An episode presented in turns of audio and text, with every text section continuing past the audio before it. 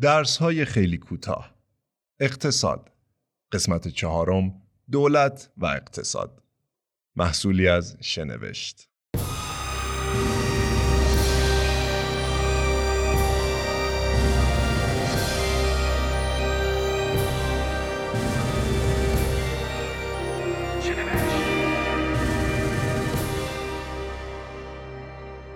آیا بعد از فارغ و تحصیل شدن می توانید شغلی پیدا کنید؟ آیا دولت ها باید مالیات را افزایش دهند یا کاهش دهند؟ این سوالات و پرسش های فراوان دیگری در حوزه اقتصاد کلان مورد بررسی قرار می گیرند. اقتصاد کلان به مفاهیمی از قبیل نرخ بیکاری، تورم و نرخ بهره می پردازد. بعد از رکود اقتصادی دهه سی میلادی اقتصاددانان به تمرکز بر اقتصاد کلان پرداختند و بران شدند که سیاستهایی را ارائه دهند که بتواند مشکلات بالقوه را رفع کند. سیاستگزاران اقتصاد کلان معمولا سه هدف اصلی را دنبال می کنند. اول رشد اقتصاد، دوم کاهش بیکاری و سوم ثبات قیمتها. برای ارزیابی این اهداف معیارهای مخصوصی وجود دارند. نخستین معیار تولید ناخالص داخلی یا GDP است که از آن برای ارزیابی رشد اقتصادی کشورها استفاده می شود. تولید ناخالص داخلی یعنی مجموع ارزش بازاری کالاها و خدمات نهایی که در طی یک دوره معین معمولا یک سال در یک کشور تولید و ارائه می شود. وقتی صحبت از تولید ناخالص داخلی می شود باید به یک سری جزئیات توجه کرد.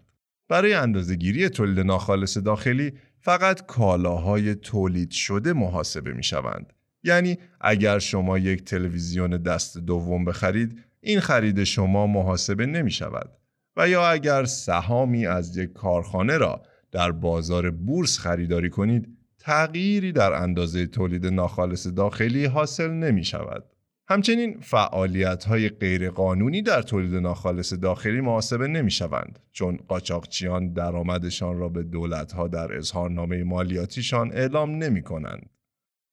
برای اینکه تصویری کلی از تولید ناخالص داخلی کشورهای مختلف داشته باشیم خوب است بدانیم که طبق آمار بانک جهانی در سال 2018 ایالات متحده با تولید ناخالص داخلی به ارزش 20 تریلیون دلار در رتبه اول است که این عدد 45 برابر تولید ناخالص داخلی ایران در همین سال با ارزش 454 میلیون دلار است.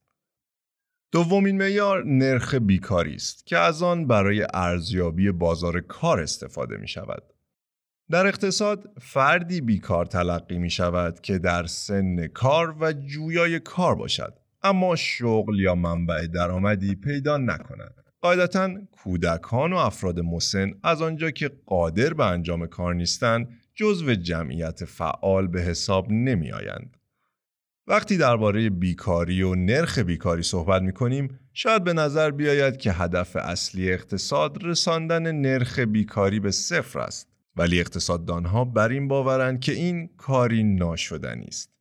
در اقتصاد بیکاری را به سه دسته تقسیم می کنند. بیکاری استکاکی، بیکاری ساختاری و بیکاری ادواری. دسته اول یعنی بیکاری استکاکی زمانی است که فرد از کارش استعفا می دهد و به دنبال کار دیگری می گردد. دسته دوم بیکاری ساختاری است یعنی وقتی افراد شغل خود را به این خاطر از دست می دهند که دیگر تقاضایی برای آن شغل به خصوص نیست.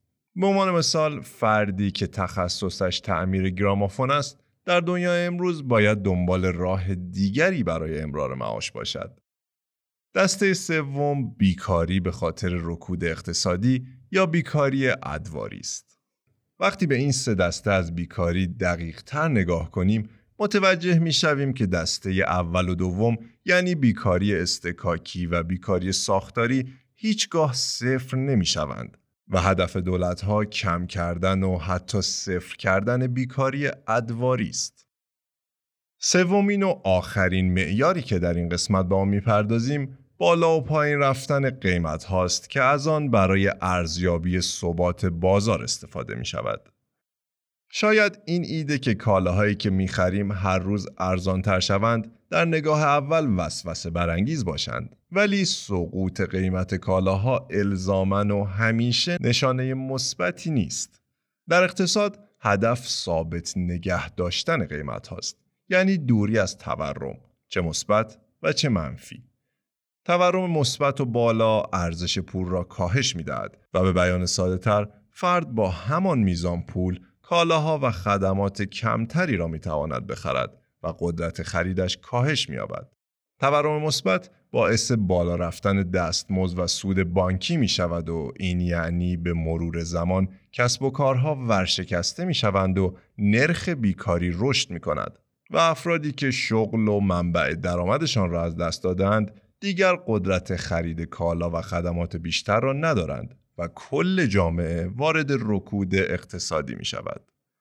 اما تورم منفی هم اتفاق خوبی در اقتصاد نیست چرا که افراد تمایلشان را به خرید کالا و خدمات از دست می دهند و تولید ناخالص ملی کاهش می آبد و به طبع آن نرخ بیکاری بالا رفته و دوباره جامعه وارد رکود می شود و یک دور باطل را شکل می دهد.